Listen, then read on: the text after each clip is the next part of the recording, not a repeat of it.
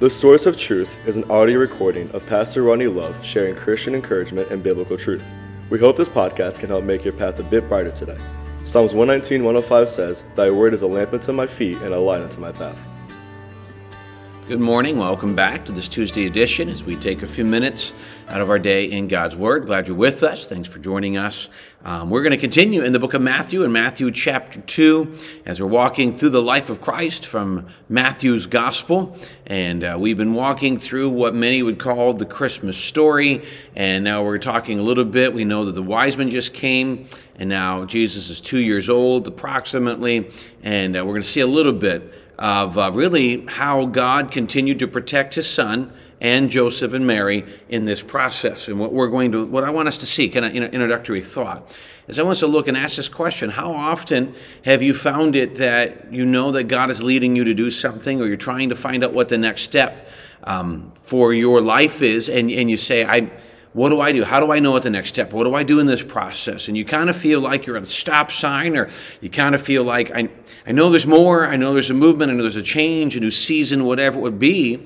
But yet in this process, I, I feel like I'm, I'm, I'm, I'm listing information. Like I wish I just had a little more information.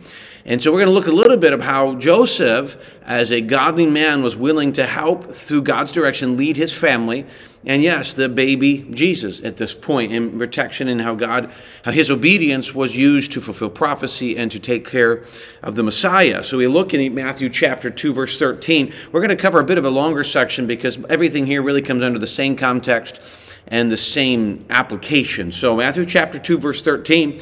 Now, when they had departed, behold, an angel of the Lord appeared to Joseph in a dream, saying, Arise, take the young child and his mother, flee to Egypt, and stay there till I bring you word, for Herod will seek the young child to destroy him.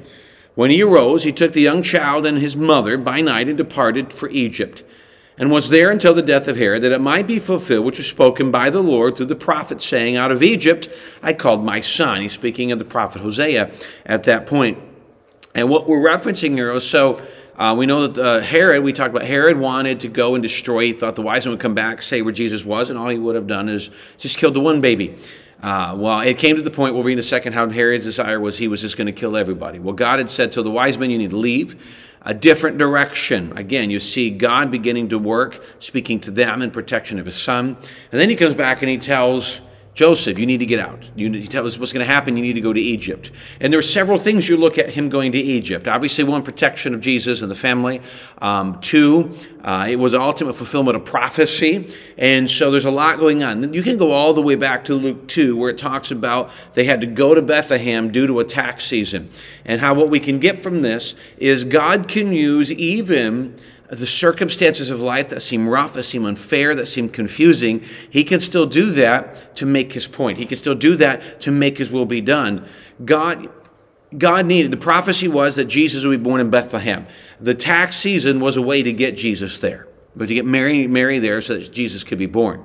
Same thing here. The prophecy was he would come out of Egypt. We'll talk a little bit how he was a Nazarene, all these different things. And he's using a cultural circumstance to put his prophecy to make sure it happens, will to be done. And one of the great principles we can pull from this is the fact that sometimes we look at the culture, we look at our circumstance, we look at things that make no sense, and we say, obviously God's not doing enough, or obviously I'm missing something, and we, we feel like we got to take matters into our own hand or God has not given us enough instruction because look at our circumstances. Obviously, God's not doing something. When it could be just the exact opposite. God is not surprised by the circumstances we find ourselves in. And some of them were not God's plan. Some of them were not, you know, I, I just, I heard of a scenario from a completely different disconnect from our church um, where inappropriate relation took place and it's going to hurt a lot of people. And when you look at that, I think, you know, that wasn't God's plan. But somehow God can use what Satan intends for bad for good. So even in circumstances we say it makes no sense, it seems harsh, why would this happen? You can look at the circumstance that even in the times that God's, you know, those kind of maybe Satan won because maybe we fell in sin or something like that happened. God can still use that for good. So even in your circumstance, you say it's not fair, it's rough, I don't know what's going on. God can use that and will use that if you allow him to. And so Joseph, who appears was going to stay, he was fine. He had a house. They said, get out. He's leaving. And I'm telling you, moving's never easy. He just did it knowing it's never easy. So getting out to Egypt was something of obedience. Well, let's continue looking, says uh, what would happen. So verse 16, then Herod when he saw that he was deceived by the wise men, was exceedingly angry. And he sent forth and put to death all the male children who were in Bethlehem and in all its districts for two years old and under, according to the time which he had determined from the wise men. Then was fulfilled that was spoken by Jeremiah the prophet, saying, A voice was heard in Ramah, lamentation, weeping, and great mourning. Rachel weeping for her children, refusing to be comforted because they are no more.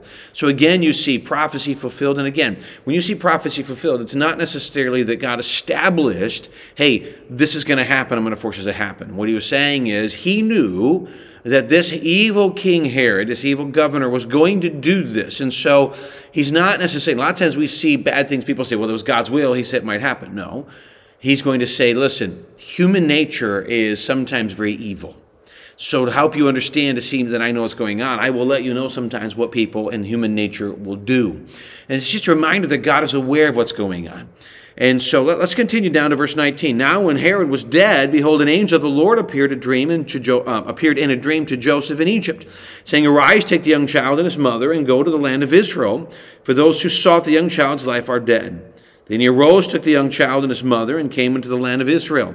But when he heard that Archelaus was reigning over Judah instead of, uh, in, instead of his father Herod, he was afraid to go there. And being warned of God in a dream, he turned aside into the region of Galilee and came and dwelt in a city called Nazareth, that it might be fulfilled, which is spoken by the prophets, he shall be called a Nazarene. So he follows God's command back to Israel, and then there he's got some nervousness. God understands that, sends him back to, Nazareth. And so you see all of this comes as a fulfillment. Now, when I say fulfillment, God knew these things would happen, and so He said, one of the ways you will know this is the Messiah is as we work around the circumstance of life, you're going to see these things are going to happen. And, and it was the intriguing part was those things were stated in the Old Testament. So you can again a reminder that this was this this connection between the Old, the fulfillment of Old Testament prophecy and the New Testament gives us an understanding of who Jesus was.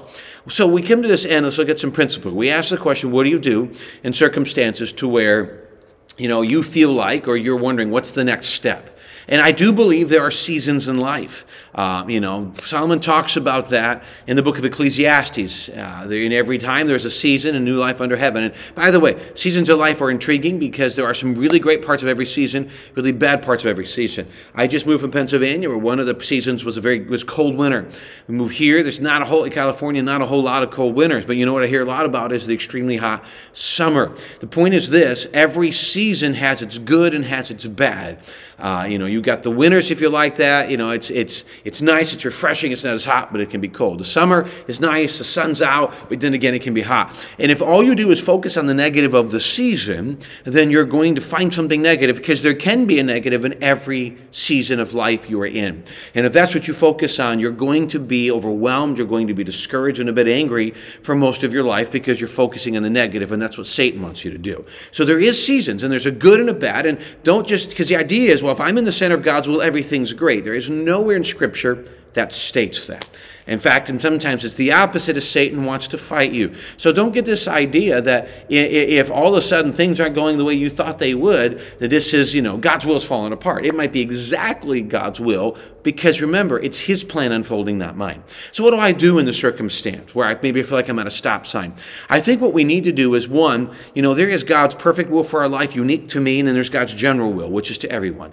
So if I'm still waiting for God to give me the next step in His specific will for my life, what do I do? Stay in His general. Be in church. Be in the Word of God. Serve you can. Do what God, whatever God asked you to do last, keep doing until God has revealed the next step. Even to the good days and the bad days, stay, keep doing it because it's there that God's going to reveal the next step. If you if you're not living in the general obedience, I'm not going to go to church, I'm not going to do this, I'm just going to stay away till God tells me what to do. He will not tell you what to do.